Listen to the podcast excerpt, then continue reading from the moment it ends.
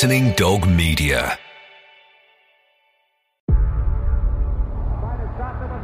Before history is written, it's played. Before it's frozen in time, it's fought one shift at a time. Before it's etched in silver, it's carved in ice. What happens next will last forever. The Stanley Cup Final on ABC and ESPN Plus begins Saturday. Hello, it is Ryan, and we could all use an extra bright spot in our day, couldn't we? Just to make up for things like sitting in traffic, doing the dishes, counting your steps, you know, all the mundane stuff. That is why I'm such a big fan of Chumba Casino. Chumba Casino has all your favorite social casino style games that you can play for free anytime, anywhere with daily bonuses. That should brighten your day a little. Actually, a lot. So sign up now at chumbacasino.com. That's chumbacasino.com. No purchase necessary. VGW Group. Void were prohibited by law. See terms and conditions. 18 plus. Step into the world of power, loyalty, and luck. I'm gonna make him an offer he can't refuse. With family, cannolis, and spins mean everything. Now, you wanna get mixed up in the family business. Introducing The Godfather at ChumbaCasino.com. Test your luck in the shadowy world of The Godfather slot. Someday, I will call upon you to do a service for me. Play The Godfather now at ChumbaCasino.com. Welcome to the family. No purchase necessary. VGW Group. Void where prohibited by law. 18 plus. Terms and conditions apply. The offside rule. We get it with Lynsey Hooper. Welcome back to the return of the Offside Rule podcast. We're back for another season. I know there's been a bit of a break, uh, but we have got a new member joining us. We're going to talk all things football. It's our ladies' time to have a chat. Uh, returning for another season, it's Kait Borsay. So thank you very much for turning up again, Kait. My pleasure. and we also have a new member to the fold, hopefully a regular to come, uh, Hayley McQueen. We've seen your tweets. You're obviously very opinionated about football. This should be good fun. I'm going to have to be careful, but thanks for having me. yes, you will have to be slightly careful. Female take on football. I think we should start out with some summer signings over the summer transfer window that have impressed, but also ones that have been a bit deflated. Uh, there's some managers scratching their heads, wondering what on earth they did parting with that cash. Um, Kait Borsay, being our regular from last season, let's start with you. Who, first of all, impressed? Cazorla, definitely. Santi Cazorla, uh, Arsenal signing um, uh, about £15 million uh, from uh, Malaga. He's turned out to be a great investment, hasn't he? He's just given me um, a little bit of hope back in Arsenal. Wilshere coming back too, as well, hopefully very, very soon. Um, I think the side now looks better balanced, especially since Fabregas left. You know, there was a massive gaping sort of hole there, and so he he he kind of fills fills that hole for me. Um, just a, a, really lovely player to watch. He played against uh, West Ham at Upton Park a couple of weeks ago, and he was absolutely lovely there. He's got balance, as I said, ability with both feet, vision, and a certain amount of creativity to him as well. I just think he's a lovely player to watch. He really excites me, and I'm really glad for Arsenal. Now, before we start banging our negative drum, let's go on to the uh, other impressive. Um, who's impressed you, Hayley? Well, I could have gone for the obvious to maybe picked one of the Manchester United players, uh, being a bit of a Manchester United fan. I say bit, I am a Manchester United fan, but I've gone for a Chelsea player, someone I put in my fantasy football at the start of the season. I picked quite a few new players because you can keep more of an eye on them. Um, and I've been really impressed with uh, Eden Hazard. I think he's been wonderful. Uh, obviously, him being Belgium, Belgium being in Scotland's group of the World Cup qualifiers. I've kept an eye on a few of their players. My goodness, they've got an unbelievable Belgian side at the moment. I think maybe one to watch in the World Cup as well. But lots of questions asked about Hazard. Massive, massive price tag on him coming to Chelsea. Was it 32 uh, million pounds? And when you have a player who's played in a league uh, like League One in France, which isn't Serie A it's not La Liga, it's not the Bundesliga, you always wonder if they're going to be able to step up to the mark and really do it in the Premier League, where it's fast paced and you require just that little bit more. I do a bit of research on him before the season comes up in my fantasy league players.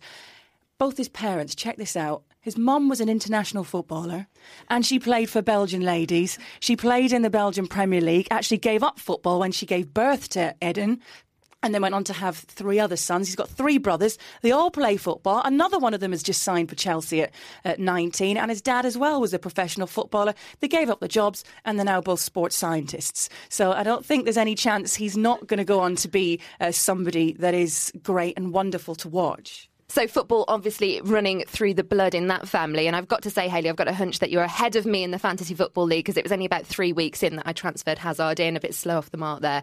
Uh, but another Chelsea player, maybe one that we could talk about next season if we have this chat again, is Oscar. Um, his turn and swivel and that divine goal made my mouth water and um, just got me purely excited for the fact that the future for Chelsea looks uh, very, very good indeed. And they're my tip to win the Premier League, actually. Um, but I'll move on to mine. I'm going to my Wolves roots. Uh, you avoided your Manchester United roots, Hayley, but I always go with my Wolves roots, don't I, Kait? Um, I'm going to go for Stephen Fletcher as a, as a great purchase for Sunderland. Um, five in five, who'd have thought that? All of us Wolves fans, if we're honest and we put our hands on our hearts, when we got £12 million for Stephen Fletcher, we thought happy days. Um, Matt Jarvis to go not long after, of course, as well, and we're getting a real, real cash cow. But actually, um, it just goes to show, I hate to say it being a Wolves fan, but with the quality around him and the delivery that he's been having in the boxes, he is a striker that I've always think he can score with his left, his right, and his head, and that's what you want from a forward. And he's proven to be a great purchase for Martin O'Neill at Sunderland, and I'm sure even Craig Levein now having to backtrack, saying he'd never pick him again for Scotland, and of course he's been playing in the internationals as well. So go on, Fletch. Uh, negative time. Um, I'm a Liverpool fan, um, and I'm afraid I'm going to have to go with a Liverpool player. Not because I think he's an out and out duffer, but just because I'm upset that he now has an ankle injury and he's out for three months. I'm talking about Fabio Borini, bought for £10.5 million from Roma. He's only 21, so I'm giving him a hard time. Hayley's already gesturing me. Um, he has scored once in the Europa League, but he was meant to be a real um, a real hope for us. And I'm upset for Brendan Rodgers and I'm upset for Liverpool because he just hasn't done the business. And he hasn't done the business when we really need him to. We've only got one fit striker now, Luis Suarez, um, certainly from our senior team anyway. Um, so I'm going to elect Borini. He's only 21. I'm perhaps giving him a hard time, but I'm upset as a Liverpool fan that he's now out for three months. Um, I'm going to go with Andrew Johnson. Um, he moved to QPR from Fulham this summer, so another striker, someone who's gone out of sorts the last couple of seasons. And when Mark Hughes went for him originally, and then he's made this move obviously since all these uh, changes over the summer at QPR, lots of it comings and goings. Um, he was someone that I thought, mm, you know what? I think he's had his day. Now, maybe I'm just cementing this poor guy's career, but he's now gone and done his cruciate knee ligament, is out for probably the rest of the season. QPR spending all this money on all these players, and there's a few of them actually at Loftus Road that I think might end up being a bit of a duff buy. So we'll see what happens with QPR, but Andrew Johnson's the one I'm picking out. The female take on football. So we'll move on. We've got um, a bit of an embarrassing story come up, coming up. We always have the topic where we have a bit of a giggle. That's to come. First of all, non-league day. Um, we're going to go with um, this because, first of all, I'm very passionate, and I was involved with non-league day last year because I was presenting some of the Blue Square Bet Premier footage, um, and it was great to see all the Premier League teams getting behind it, sending their fans um, to go and support non-league football. It's something I'm very passionate about. So I wanted to ask you, who is your favourite non-league side? Now I'll get you up and running because I used to be an announcer at a non-league football club. This not everybody will know this. A small contingent of the West Midlands will know this, but not everybody. Um, so Chasetown Football Club um, used to be managed by Charlie Blakemore, and I happened to be there covering the 2007 8 season where they went on this fantastic um, FA Cup run and they got knocked out by Cardiff eventually under Dave Jones. Um, but it, what a year it was. It was making all the headlines. The Minnows from the West Midlands doing so well. And there I was in the rickety old box doing the announcing and sometimes getting the players wrong, actually, back then, um, as I was trying to announce them. I even got jeered once, like, it should go to Specsavers, something I shouldn't admit for my future career. But um, it was just a brilliant experience um, and a lovely family run club who I wish every success in the future, and I do keep one eye on them. Uh, Kait, your non-league side. Uh, well, I'm going to go local. I, am a South East London girl, um, so I'm going to go Dartford. The Darts. What I love about Dartford is that they've been going since 1888, I think. But in '92, a, a, bit like a lot of clubs, they well, in fact, prior to '92, they, they had to put a lot of money into developing their stadium down at down at Watling Street um, because of the Bradford fire and because of that and various other things they got into huge amounts of debt and they ha- ended up having to sell off Watling Street. And they reformed in 1992 the um, supporters association all joined together and the club was relaunched um, because they kept their youth teams going they were able to still be a member of the um, professional football league and they've just grown and grown from there. So I think it's, it's it's a really lovely story because from absolute desperate measures they have come back. They're now in the conference premier They are sixth in the table, having been promoted last season, doing really, really well. They've got a really good young signing called Harry Crawford, who's al- who's already banged in six in in twelve games. So they're a club going places. They have really risen fairly quickly. If you think about them falling back in 1992 and, and, and, having to start start again. Basically, they're a good club, a local club, and they really deserve it. Okay, Hayley. Yeah, my lower league side opposite to Kait's, they're they're slipping down a little bit. They were in League Two. Macclesfield, the Silkmen, uh, being up in uh, Manchester, I had friends who had an association with the club uh, and friends who lived in Macclesfield who used to take me along. Um, so Macclesfield were doing pretty well uh, in League Two at the time when I was watching them regularly. It's a wonderful pitch. It's a lovely little ground. Uh, like everybody says, there's always a real family atmosphere. Real great crowds there as well. It was pretty much uh, packed out for most home games that we went. one of the games in particular, I remember it was a really cold, miserable, dark, January day. It was a couple of days after New Year, I think, when they drew Everton in the FA Cup. And I remember young uh, Wayne Rooney's little brother who was on the bench and was ready to come on. And I was thinking, oh, this could be really exciting. There's a Rooney who's coming up through the ranks, kind of hidden away at Macclesfield. So he didn't have too much pressure on him. But with a surname like Rooney, there's always going to be that pressure. John came on in the 89th minute. Everton actually only won 1 0, and they fielded a really, really strong team. But it was a game I was really excited about. I can't remember who Manchester United played at Christmas and New Year at that time, but it was always a great time to have a bit of time off work and go and watch lots of football. So that was one of my games, packed amongst a lot of them. And it wasn't the game at Old Trafford I was looking forward to or the Riverside. It really was this one. It was really exciting. I mean, they had uh, Anichebe, Jagielka, Leighton Baines, uh, Fellaini, Tim Cahill, Arteta, Osman. It was a really strong side, and they won by just by just a goal. But another little story from there I remembered. Um, Wayne Rooney lives really nearby. A lot of the Manchester United players get on the train at Macclesfield to head elsewhere with Manchester United. So his little brother and uh, a cousin as well, Tommy Rooney, who I think is uh, played for Macclesfield back in 2004, 5, 6.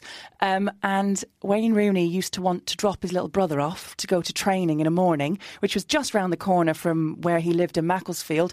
But because he drove his bling, blinged out car, whatever it was, a pimped up Range Rover or a Bentley or whatever it is that Wayne Rooney drives, I can't really remember, he used to have to drop him up the road because John was too embarrassed that not embarrassed of his brother, but the fact that this big car was pulling up and there's all these lads in the little, you know, Volkswagen Golfs and your Polos and you your regular cars that we all drive.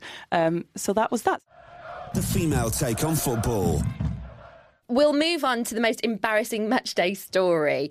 Uh, I'm going to start with you, Kait. Okay, well, I'm going to tell the story, and then you can tell me whether I should reveal the name or not. But I'm, I'm not sure. Wh- not, I'm not sure whether it's really particularly fair. Anyway, um, I went to go and see um, Spurs play another Premier League side, and I was um, kind of there for the other as a, a, guest of the other side, and we were in um, the little um, sort of room attached to the director to the people sitting in the director's box. So they so the hospitality section of the director's box basically. And um, the game was over, and we went back in there to have a drink after the game. I think I think it was a draw, and I was stood with my back to the to the door, to the entrance door, and in walks. She just gestured her bottom, by the way. you pointed your bottom in the air there, and I'm wondering where this is going. It's so good that this isn't a visual thing. um, so I'm stood there because I'm just playing it out out in my head because I want to describe it without it seeming too bad. But I'm stood with my with with with my back to the door and the manager of the other side, who were playing Spurs, came in. And um, I sort of saw at, out of the corner of my eye that he'd come in. And he gave me a little pat on the bottom. And I turned round and he looked at me as if to say, I didn't think that that was you. He had no idea that it was me, but he just basically touched my bum up, thinking that I was probably his other half or someone else he knew. Anyway, it doesn't take much for this man to go red, and he went really, really red. And I also was completely embarrassed about it as well because when on earth do you get your bum felt up by uh, a Premier League manager, eh? I don't know. Well, should we get her to reveal who? No, no, no, no we won't. No, we won't.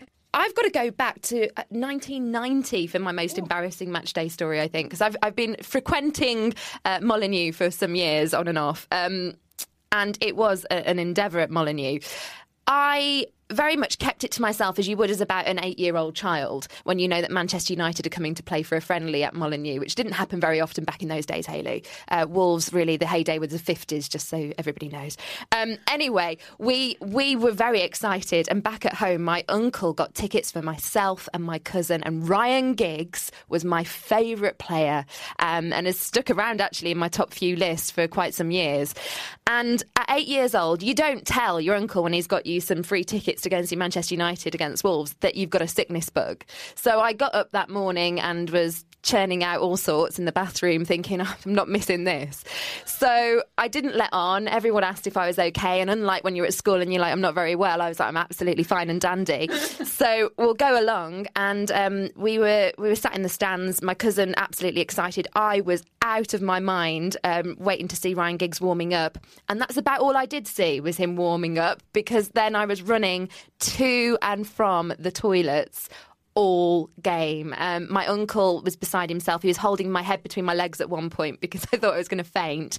It was just embarrassing. All these people around me. I then put my hand in the man's pie next to me. I mean, he thought I was contaminated and wasn't going to touch it for love nor money.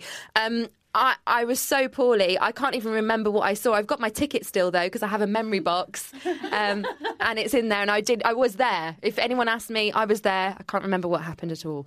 Um, Hayley, on to you. Oh no, mine involves something similar eh, along the theme of being sick. I worked. Jamie Redknapp. Jamie Redknapp. Hello, Jamie. Would you like? We're talking about embarrassing match day stories. Have a little chat to us quickly, Too many, Jay, too on. many, too many to mention. Thanks, Jamie. See you. Yeah, that that was his input. Award winning. Sorry about that, folks. Yeah, I worked for Middlesbrough Football Club and I worked for Middlesbrough Football Club television. And I worked as an assistant producer for a series of programs called the Roary Roadshow, which was where the mascot went around meeting kids and we basically took them various little trips. We ended up going to Amsterdam, had an absolute blast with them. But we had this big fun day where we had to introduce uh, all the kids and their parents and guardians and sisters and brothers to the programme. So we had this day at the Riverside Stadium, which we had thought we planned very well. Uh, the only problem was the guy that normally plays Roary the Lion, that would step into the suit and have fun with all the kids wasn't there. That's the one thing we'd forgotten. We had the suit, which is kept in a cage next to the police cells in the stadium, and we had Mark Clemmit, who was presenting and hosting, and everybody else literally was all hands on deck. I was the only one that wasn't doing anything because I was involved in the pre planning and post production, so I had to step into the suit. It was only for a matter of minutes because we didn't get him too involved. That would have just been unfair. So I put on this stupid suit. It was during the summer holidays. It was really hot. It was sweaty. It was disgusting had these giant comedy feet on. I put the head on. It has a giant big nose, and the only air vent is kind of at the end of the nose, and you have a little kind of bit that you look through the eyes. And it was so bad, and it smelt so horrific. And it had obviously been the same guy that uses all the time that I literally just started to bork and I could feel myself just going and I could feel it and it was getting hotter and I felt sick and I was actually sick in the nose, in the head of the thing. And I couldn't do anything because I couldn't take the head off because there was little kids there, the little sisters and brothers and family members of the kids who were coming along to be involved in the program, and they would have been mortified that there was suddenly this headless lion. So I just had to get through it and literally ran out. And I was like, I will refuse to ever do anything like that again. I can't tell you how much it stank. There you go. So that's my story. The offside rule. We get it with Lynsey Hooper.